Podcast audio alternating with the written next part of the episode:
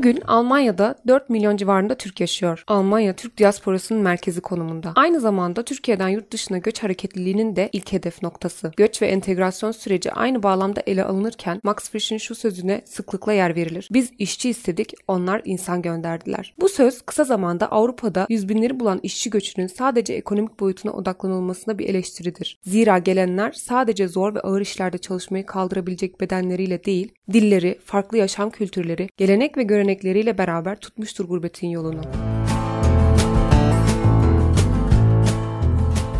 Diaspora Bizim'den merhabalar. Ben Sümeyra. Bugün sizlerle Almanya'da yaşayan Türklerin yaşam kültürlerini konuşacağız. Konuğumuz Bilal Erkin. Başlıyoruz. Bilal merhaba, hoş geldin. Merhabalar, hoş bulduk.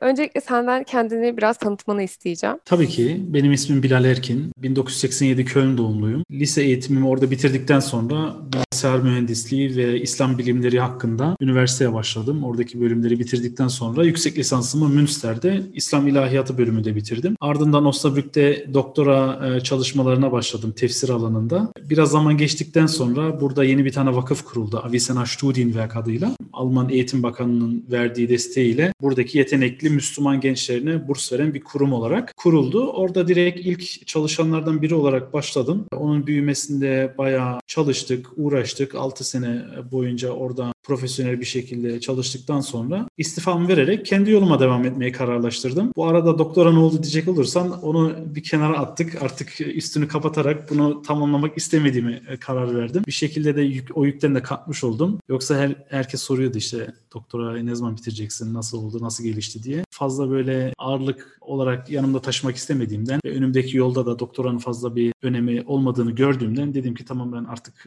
bunu iptal ediyorum. Şu anda kendi şirketim var. Erkin Digital diye bir dijital ajans e, yönetiyorum ve küçük ve orta boy e, şirketlere dijitalleşme yönünde uzman olarak danışmanlık sağlayarak desteklemeye çalışıyoruz. Bunun yanında da birkaç tane farklı farklı projelerim daha var ama onları muhtemelen görüşmemizde, konuşmamızın ilerleyen vakitlerinde konuşma fırsatımız olur inşallah. Evet, ben de senin çalışmalarını çok severek takip ediyorum. Bugünkü konumuz da bununla çok bağlantılı diye düşünerek zaten seninle konuşmak istedim bu konuyu. Almanya'daki Türklerin 50 yıllık yani yarım asırdan fazlalık bir geçmişi var Almanya'da. Dolayısıyla bu birlikte yaşamın getirdiği bazı ortak alışkanlıklar oluşuyor. İnsanlar birbirlerinden öğreniyorlar, birbirlerinden bazı şeyleri görüyorlar ve bu alışkanlıkları devralıyorlar, benimsiyorlar. Ben bu yönde Türklerin de Almanya'da yaşamanın getirdiği bir sonuç olarak bazı alışkanlıkları yeni, yeni edindiğini yani sonradan edindiğini ya da Almanlarla birlikte çalışmak ve yaşamaktan dolayı benimsediklerini gözlemledim. Bu konuda bir muhabbet etmek istedim seninle. Sence Almanya Almanya'da yaşayan Türklerin alışkanlıkları genel olarak Türkiye'deki Türklerle kıyaslandığında gözle görülür bir değişime uğradı mı? Yani bunu evet çok bariz bir şekilde diyebilir misin? Yoksa Türkler Türkiye'den geldikten sonra o kadar da değişmedi diyebileceğin bir cevap mı bu? Benim gözlemlediğim 50 sene içerisinde işte hani Gastarbeiter dediğimiz e,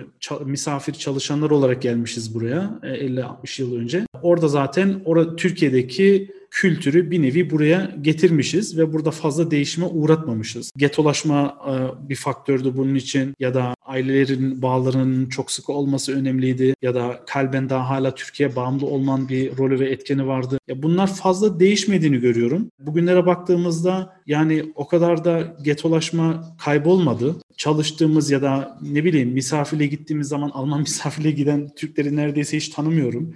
Hep kendi aramızdayız Aile bağlarımız hala güçlü. İzin yaptığımız zaman genellikle Türkiye'ye gidiyoruz. Hani bunu genç kesimi tabii ayırıyorum. Onlar daha çok dünyayı keşfetmeye bakıyorlar. Yani bu etkenleri göz önünde bulundurduğum zaman Türklerin mayası ve hamuru fazla değişmedi diyebilirim. Yani hala kendilerine has bir davranış usulleri var, davranış şekilleri var. Yaşadıkları dışlanmışlık ya da yaşadıkları kötü şeyler onları daha çok böyle kenetlenmeye yönlendirdiği için adetlerini, geleneklerini, göreneklerini ve alışkanlıklarını daha bir şekilde konserve etmişler. Ben öyle görüyorum. Yani fazla bir değişiklik görmüyorum açıkçası. O zaman şöyle spesifik olarak küçük alışkanlıklardan bahsedeyim. Benim tabii ki ben de kendi gözlemimi ve çevremden gördüklerimden örnek verebiliyorum. Mesela Kaffeekuchen saati bilirsin. Kahve ve kek veya kurabiye saati gün içinde yani birçok arkadaşımın Almanya'da yaşayan ki bende de var, benim ailemde de var, geniş ailemde de çok görüyorum. Bu alışkanlığın gün içinde mutlaka bir rutine oturtulduğu ve mutlaka tekrarlandığını gözlemliyorum. Böyle küçük alışkanlıklardan bahsediyorum aslında burada. Sen, senin böyle aklına gelen bir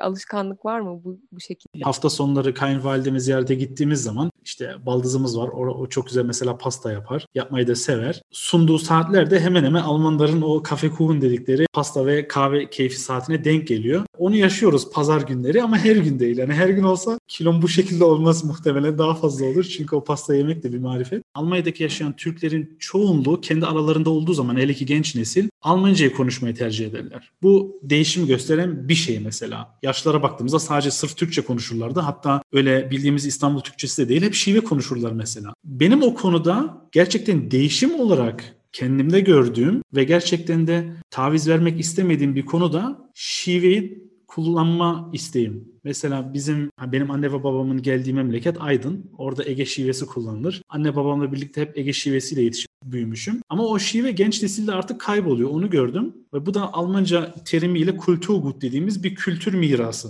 Bunun kaybolmaması için hanımım Karslı ama olsun ben onunla yine de Ege şivesiyle konuşuyorum mesela. Ya da çocuğumuz şimdi doğdu. Büyüyünce kendime öyle şart koştum. Hala daha şiveyle konuşmaya çalışmak istiyorum. Ve bu mesela diğer tarafa doğru olan değişimlerden bir tanesi. Almanlardan ne aldık dersen o işte aileden aileye, fertten ferte biraz değişiyor.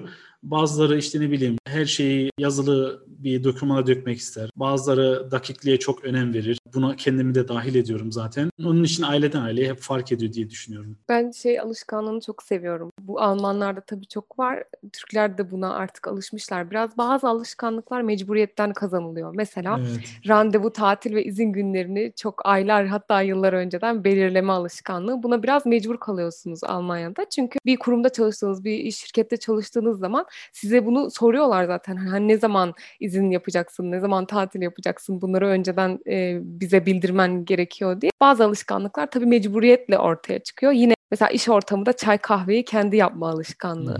işte çay kahve içilen veya herhangi bir şey yenip içilen ortamı temiz tutma, kendin temizleme. Yani bunun için özel bir personel bulundurmama alışkanlığı. Aynı şekilde yolda gelip geçerken selamlaşma. Mesela Almanlarda çok rastlarız bunu. E aslında bu bizim Türklerin bir alışkanlığı veya nasıl diyeyim bir geleneği hani birbirimizle selamlaşma, halatır sorma ama ben bunu Almanlarda da çok gözlemliyorum. Sokaktan geçerken sizi tanımayan biri bile selam verip işte nasılsınız diye sorabiliyor. Bununla beraber öğle molaları örneği var mesela. işte bir saat, bir buçuk saat yerine Türkiye'de öyledir genelde. 15 dakika ile yetinmeniz gerekiyor veya gün içinde yapılan işte sanırım bir iki ara mola oluyor iş, iş ortamında. Onlar da evet. 5-10 dakika ile kısıtlı. Hemen işe dönme odaklı ve sonuç odaklı. Biraz ben bu alışkanlıkları tabii ben de çok kişisel örneklerden yola çıkarak bunu söyleyebiliyorum kendi çevremden ama kendi gözlemlediğim şekliyle bunu söyleyebiliyorum. Birlikte yaşama kültürü Türkleri ve Almanları ortak bir noktada bir davranış kalıbında buluşturdu mu sence veya buluşturuyor mu? Hani az bile olsa işte sosyal ortamları düşündüğünde, akademik ortamı düşündüğünde ki orada bulunduğunu az da olsa aynı şekilde siyaset ortamını göz önünde bulundurduğunda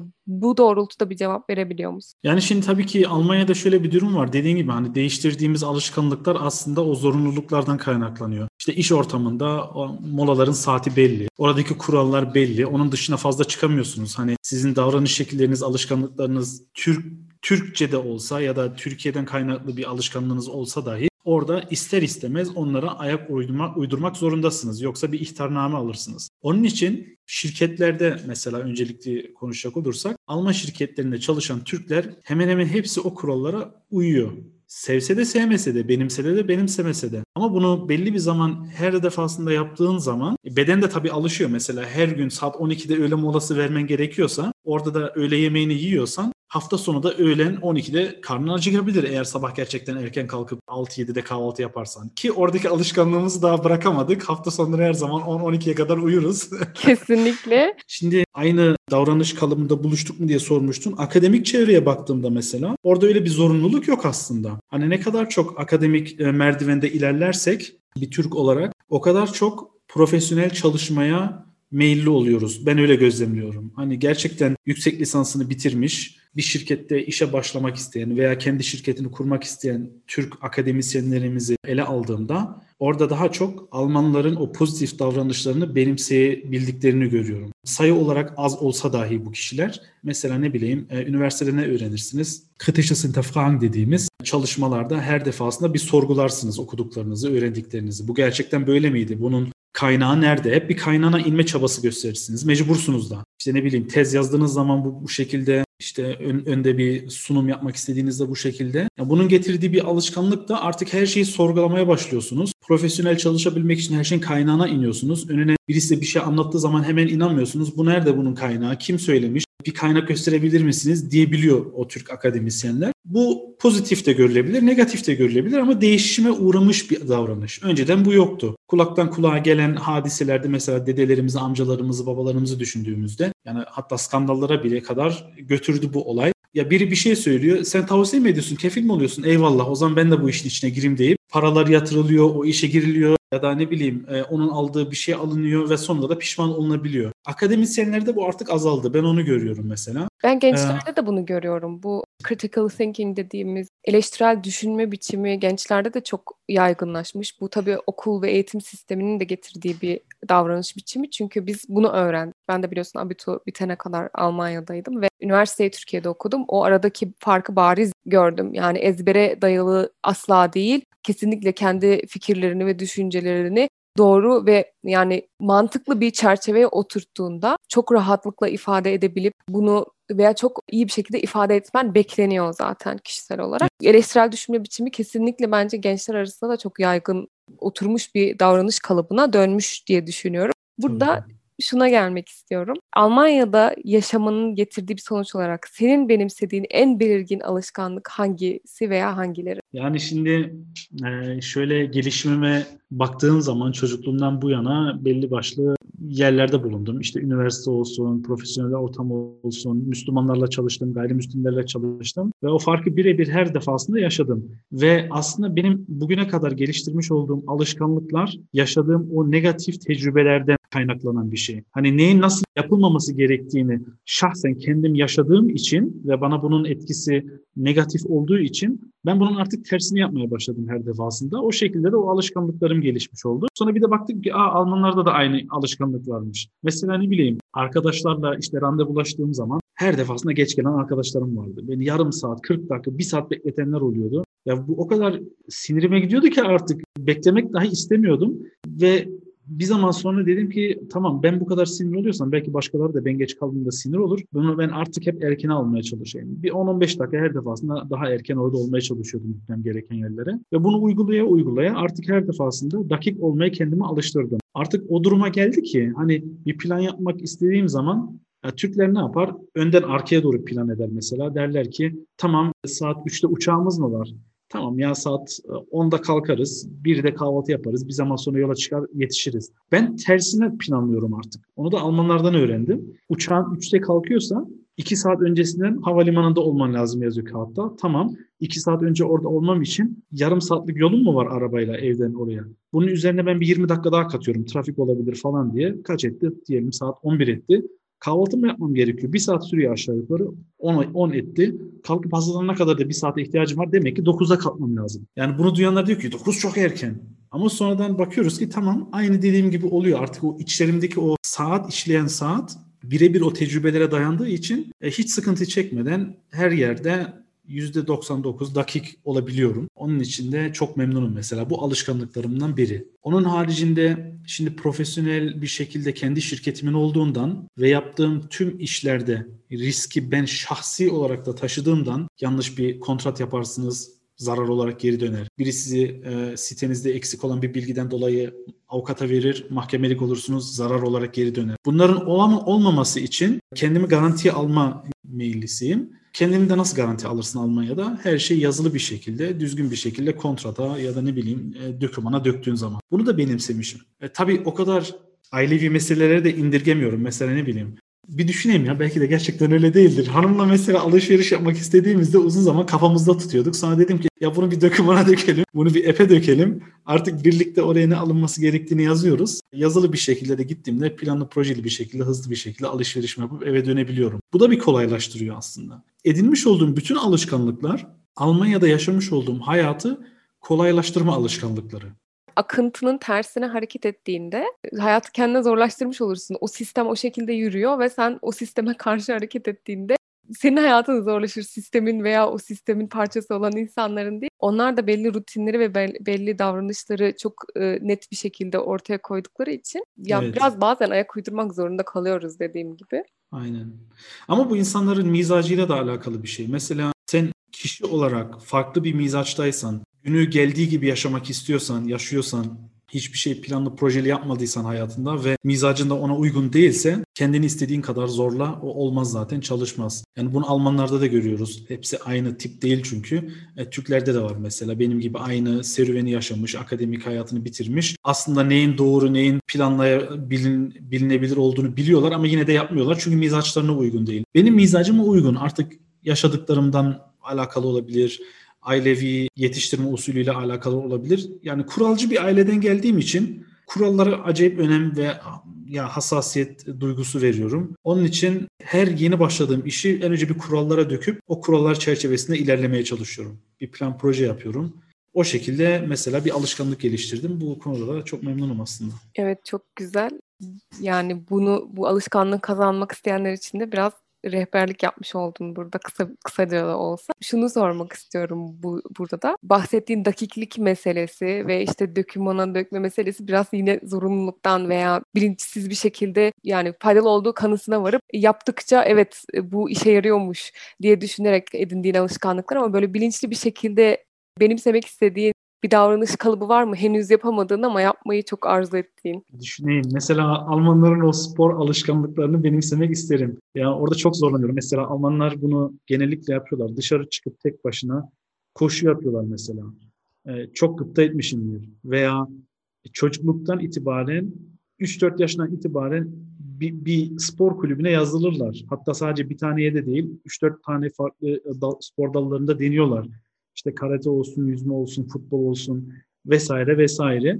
Bizim anne babalarımız bunları genel olarak baktığımda çoğunlukta yapmamışlar. Bu gittikçe tabii düzeliyor. Artık e, genç anne babalar da çocuklarını böyle spor dallarına yazdırıyorlar.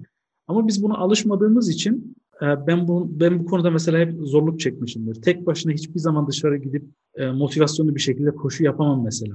Ben o arkadaş ortamını özlüyorum. Mesela hatta bir, bir ara arkadaşımla, iş arkadaşımla e, fitness e, kulübüne gidip de orada spor kulübünde birlikte e, antrenman yapmaya denemiştik. O da olmuyor. Bir gün onun motivasyonu kırılıyor, bir gün benim motivasyonum kırılıyor. Hadi o zaman bugün gitmeyelim oluyor. Yani birbirimizi fazla böyle e, şey yapamıyoruz, zorlayamıyoruz. Orada da ne gerekiyor? Kural gerekiyor benim için. O kurallar hangi spor dallarında var? Mesela futbolda. Antrenman günleri, saatleri belli. Orada geniş bir kitleyle buluşuyorsun. Arkadaş ortamı iyi sayıda e, e, arkadaşların, e, spor arkadaşların daha güzel bir ortam oluyor. Ve e, o yönde de spor yapman daha kolay oluyor. Onun için bir futbol kulübüne yazıldım. Araya korona girdi. Şimdi yine spor yapamıyorum. O konuda mesela e, daha öğrenebileceğim çok şeyler var Almanlardan mesela. Onu daha yapamadım.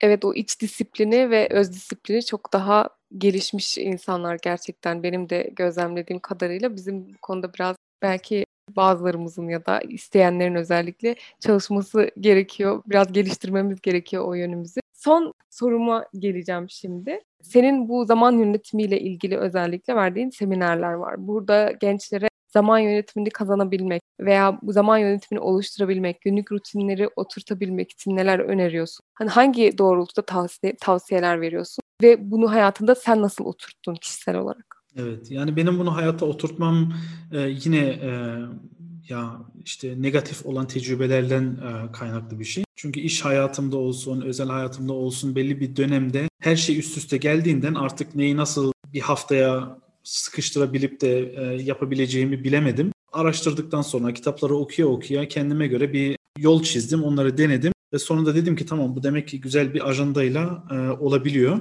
Ama o ajan, kullandığım ajandalarda hep bir e, eksiklik hissettim. Çünkü life coaching dediğimiz hayat koçluğu da içeren ajandalar vardı. Onlar çok güzeldi, yeni bir şeydi. E, yardımcı da oldu e, kendine bazı soruları sorabilmek için. Ama bu Müslüman olduğumuzdan dolayı da hani o İslami taraf hep eksik kalmış oldu. O spiritüel dediğimiz kısım yoktu o ajandaların içinde ve ben bunu hayatıma da uygulamak istiyordum. Çünkü o eksikliği hep hissettim. Piyasada da böyle bir şey olmadığını gördüğüm için de kendim bir ajanda geliştirdim Muslim Planı adında. Bu aslında en önce kendime olacak yardım projesiydi.